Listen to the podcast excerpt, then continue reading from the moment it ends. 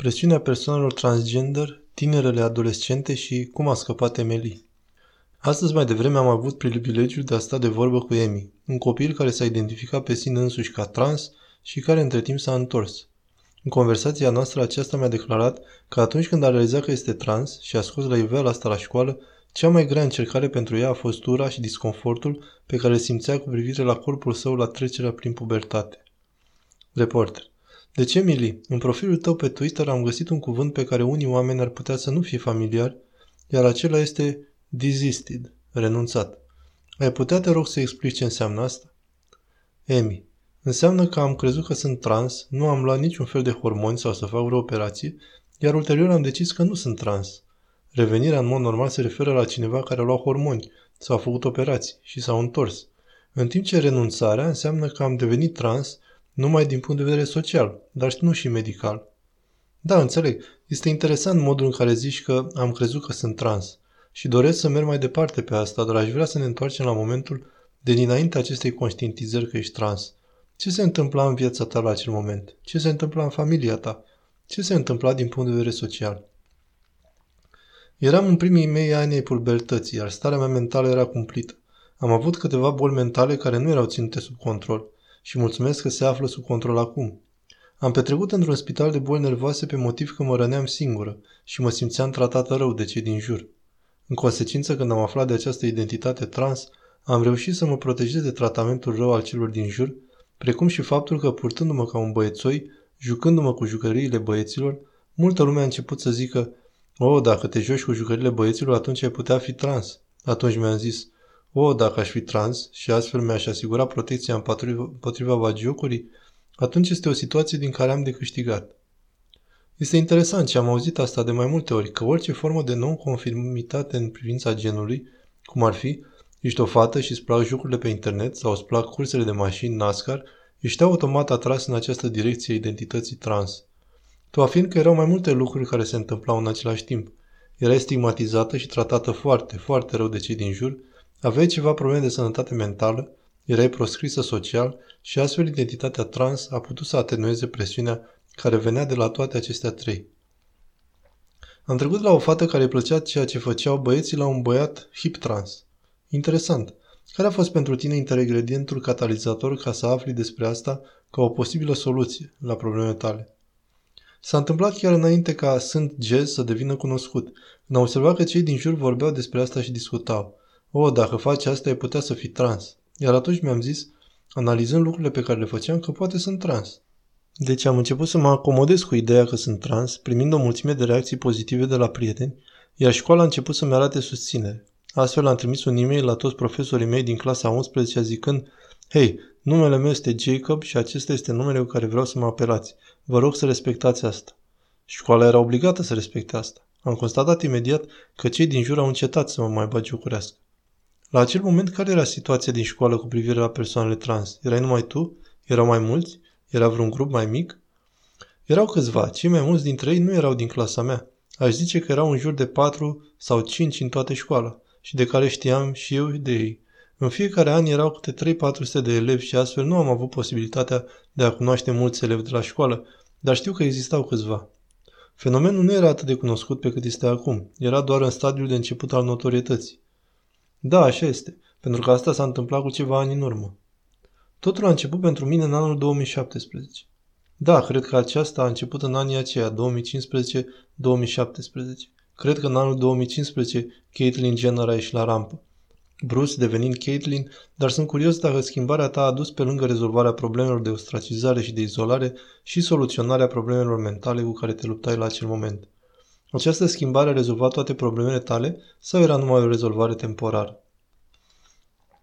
Aceasta a rezolvat probleme de natură socială, dar am continuat să mă confrunt cu o depresie și anxietate severă pentru că lumea îmi spunea că ceva este rău cu corpul meu și că am nevoie de operații și hormoni.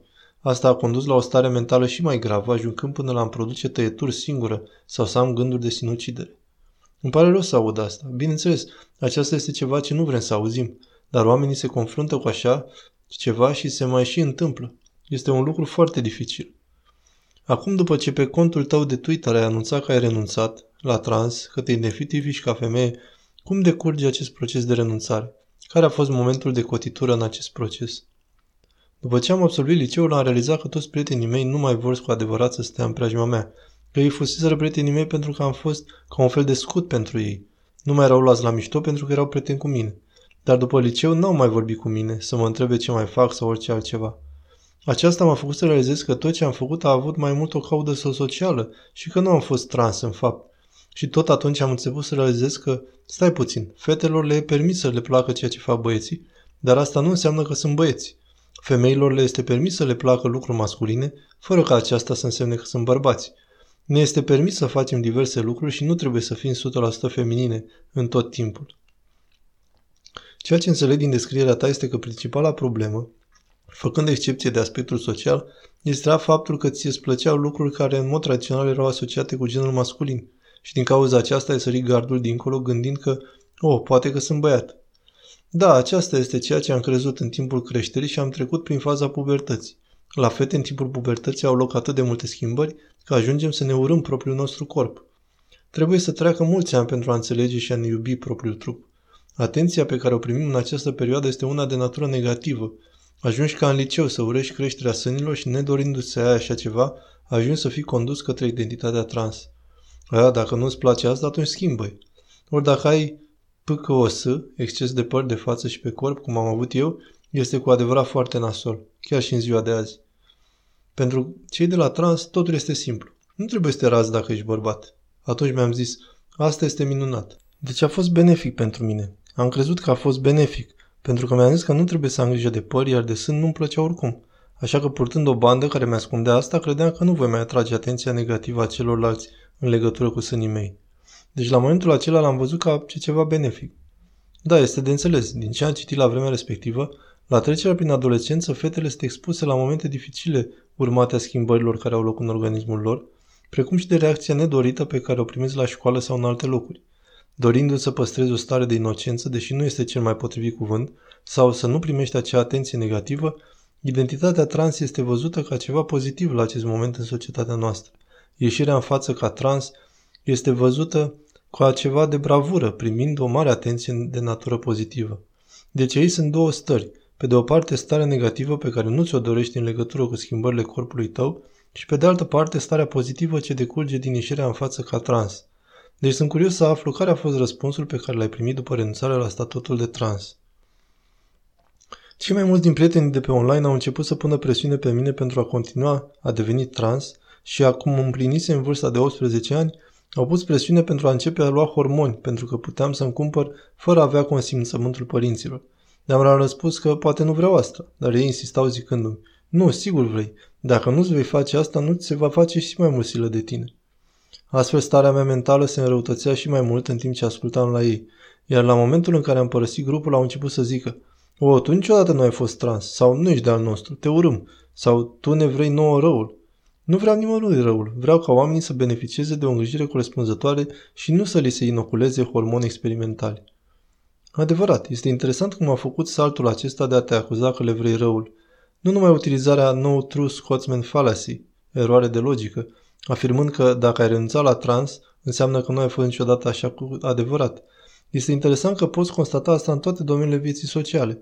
Spre exemplu, la creștinii protestanți există această idee că dacă părăsești biserica înseamnă că nu ai fost niciodată membru cu adevărat al bisericii, ceea ce e o eroare de judecată. Este interesant cum aceștia ți-au făcut asta. Găsesc cu adevărat interesant faptul că la începutul tranziției am remarcat permanent postări de genul O, dacă ai întrebări cu privire la identitatea ta, înseamnă că ești trans deoarece spui întrebări. Iar la momentul plecării mi se spune O, tu nu ai fost niciodată cu adevărat trans. Vezi, de aceea este fascinant pentru că este un dublu standard aici. Ce a însemnat pentru tine faptul că ți-ai pus întrebări în legătură cu identitatea ta sexuală? Este ceva neclar aici, ceva mai mult decât o confuzie oarecare despre viață la momentul creșterii, în vârstă. Cred că este numai o confuzie în legătură cu propriul tău corp. Fiecare își pune întrebări despre ce îi place, se descoperă pe el însuși, iar activiștii trans se bazează pe asta. Numai faptul că îți pui întrebări nu înseamnă că ești de gen diferit. Oricine își pune întrebări. Este ceva omenesc să afli ceea ce îți place sau ceea ce nu îți place. Da, este ceva firesc în dezvoltarea noastră ca indivizi autonomi, ca parte a evoluției noastre. Un lucru pe care l-am auzit din diverse surse, pe care l-am găsit interesant și pe care mi-ar place să-l discut aici, este aceea că identitatea noastră ca ființe umane, în lumea virtuală, este într-un fel negociată social. Ce crezi despre asta? Crezi că este o echo chamber? Loc în care se aud același tip de opinii? Crezi că sunt mai mulți oameni care trec prin niște lucruri care, care mai târziu le regretă? Crezi că tinerii trans din America fac ceea ce trebuie și niciodată nu vor avea niciun regret? Ce crezi despre toate acestea? Cred că este un fenomen de echo chamber. Aceia care vin și vorbesc despre cât de groaznice sunt operațiile de gen, li se închide gura. Dacă cineva are reacții împotriva operațiilor, imediat li se închide gura. Nu cred că sunt atât de mulți tineri trans pe cât se spune că sunt. Tinerilor li se predă că nu pot să fie de genul în care sunt dacă le place anumite lucruri, ceea ce nu este adevărat. Noi cu ușurință putem trece de la o, bărbații pot purta rochii și să-și pună farduri și încă pot fi bărbați, dar acum societatea zice că nu poți să faci aceste lucruri și să fii bărbat. Dacă faci aceste lucruri înseamnă că ești de fapt o femeie. Iar asta nu este normal. De asemenea, ceea ce mi s-a părut ciudat este aceea că dacă mergi puțin mai adânc în profunzimea lucrurilor, vei auzi ceva de genul că totul este o construcție socială artificială, iar dacă este așa, aș putea purta rochie și rămâne bărbat. Adevărat, îți este permis să-ți placă lucrurile care îți plac, iar asta nu înseamnă că ești de gen diferit. Mi s-a părut atât de insultător că mi s-a spus că dacă îmi plac lucruri pe care le fac băieții, nu pot să fiu o femeie. Femeile pot să facă atât de multe lucruri, dar acum, dintr-o dată, dacă ne plac anumite lucruri, înseamnă că nu am rămas tot femeie. Asta este de asemenea ceva de care sunt interesat pentru că pentru mulți ani femeile nu au fost lăsate să lucreze în fabrici sau în armată. Femeile chiar nu puteau să voteze pentru că aceasta era considerată treaba bărbaților. Deci întrebarea este cum reușim să ne întoarcem de la o societate care recunoaște autonomia și meritul femeii la societatea de acum, care zice că dacă îți place ceva ce este în mod tradițional masculin, nu mai ești femeie. Pentru mine aceasta este ceva hiperbolic, ceva care seamănă cu ștergerea femeii născătoare, ceva care implică o mulțime de restricții care sunt puse pe voi ca femei nu numai în Statele Unite, dar și în toată lumea, care zice, dacă îți plac astea, ești de fapt bărbat. Sunt de acord cu asta. Cred că este o mare confuzie la tinerii adolescenți cu privire la conceptul de gen fluid, afirmând că dacă nu ești 100% femeie sau 100% bărbat, înseamnă că ai genul fluid. Aceasta nu este adevărat. Nimeni nu este 100% feminin sau masculin, dar asta nu înseamnă că ai un gen diferit. Am sentimentul că se anulează femeia când se afirmă că nu putem să facem anumite lucruri și să rămânem în același timp femei. Încercarea lor de a o băga în asta și pe Ioana Dark, personalitate istorică franceză, care nu ar fi fost femeie, arată că femeilor nu le este permis să fie puternici. Poți să ne vorbești puțin mai mult despre asta, pentru că o parte dintre privitorii noștri nu sunt familiari cu subiectul. În ceea ce înțeleg eu, deși nu m-am uitat foarte adânc în asta, are loc o rescriere a istoriei până la punctul în care unor personalități istorice, precum Ioana Dark, să li se aplice cheia de interpretare a secolului 21. Da, cred că rescrierea istoriei de către acești oameni este o nebunie, precum și încurajarea și aplaudarea acestui fenomen. Femeilor le este permis să fie puternice, să fie războinice, iar asta nu ne face ca să fim bărbați. Sunt curios să aflu ce s-a întâmplat în mediul virtual pentru că ai afirmat că pe Twitter ai devenit mai populară decât te-ai fi așteptat. Care a fost nivelul interacțiilor tale cu alte persoane care au renunțat sau au ieșit din asta în raport cu cei care au încercat să-ți închidă gura? Contul meu original de Twitter avea în jur de 2000 de prieteni și imediat ce am început să vorbesc, contul meu a fost blocat. Nu am mai fost în stare să mă mai conectez. Îmi tot zicea să-mi pun și să-mi confirm adresa de e-mail. Îmi puneam adresa de e-mail și mi se spunea că acea adresă de e-mail este asociată cu un cont diferit. Deci mi-am creat o nouă adresă de e-mail care nu a mai fost niciodată utilizată și am introdus-o. Dar mi s-a spus că nu mă pot conecta, zicând că acel e-mail este conectat la un alt cont. Dar era imposibil pentru că doar ce creasem acel e-mail. Deci am renunțat pe calea asta și am început să utilizez contul de Twitter pe care îl utilizasem când aveam 15 ani, iar acesta este cel pe care l-am acum. Sunt pe cale să ajung la același număr de followers pe care l-am avut anterior, dar este evident că aceia au încercat să-mi închidă gura. Am fost în contact cu Abel și Chloe Cole, iar eu aș fi trecut prin același lucruri prin care au trecut ele dacă părinții mi-ar fi de permis să iau hormoni și să-mi fac operații. Experiența lor este cu mult mai urâtă decât a mea și îmi pare foarte rău de ele. Părinții lor au încercat să facă ceea ce au crezut că este corect, ceea ce grupul le spunea să facă. Ei încercat să ajute atât timp cât tu, ca părinte, Tata patru copii ți se pune în față ideea că dacă nu-ți vei lăsa copiii să facă asta, cel mai probabil se vor sinucide. Aceasta este înfiorător. În primul rând, să aduci asta în discuție cu un părinte, oricare ar fi condițiile, este înfiorător.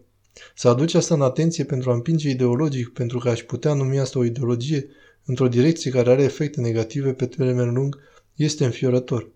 În fapt, am demarat procesul de a o intervieva și pe Chloe, așa că dacă ai informațiile sale de contact după acest interviu, mi le poți da.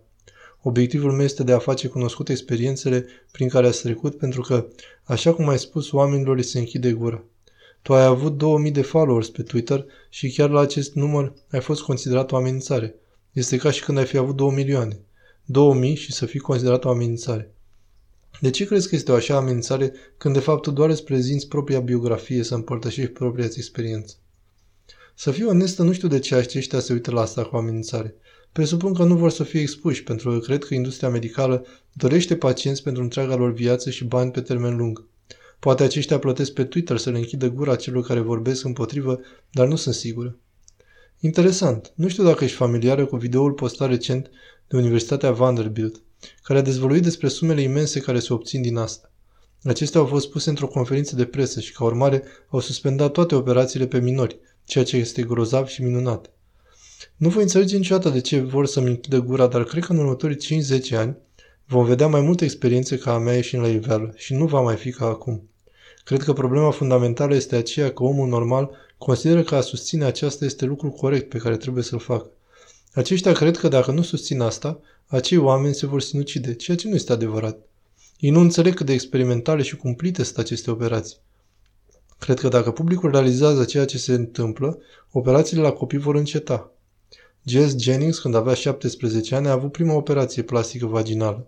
Până acum cred că a făcut 3 sau 4 operații de reconstrucție pentru modul în care a fost cârpit atunci, ce este oribil. Da, aceasta conduce la probleme de sănătate pe termen lung. Sunt persoane care au avut aceste operații și pe care le-am urmărit, care spun că acest lucru nu este ceva care este executat și gata, ai terminat. Este ceva care necesită întreținere permanentă și de asemenea monitorizare. Sunt foarte bucuros că ai reușit să treci prin astea fără a lua hormoni sau să faci operații. M-am uitat online ca să pot lua hormon fără rețetă, dar mulțumesc că asta a fost înainte ca Eli Erlich să distribuie hormon la copii. Deoarece părinții nu m-au lăsat să iau hormoni, am fost convinsă că aceștia mă urăsc și am crezut că mă vor moartă. Am crezut că sunt abuzată, că mă urăsc doar pentru simplul fapt că nu mă lasă să încep să iau hormoni sau să fac operații. Acum când au mai trecut ani, sunt atât de recunoscătoare că nu m-au lăsat să încep să iau hormoni. Găsesc că este absolut nesănătos că acești oameni au fost în stare să-mi urăsc proprii părinți, în timp ce tot ceea ce făceau era să mă iubească. Da, asta este cu adevărat mișcător. Aș dori să închei cu ceva care să poată fi spus în gura mare de pe acoperișul clădirii. Dacă ai putea să-l dai tweet la 10 milioane de oameni și toți ar vedea mesajul tău, care ar fi mesajul tău către lumea de afară?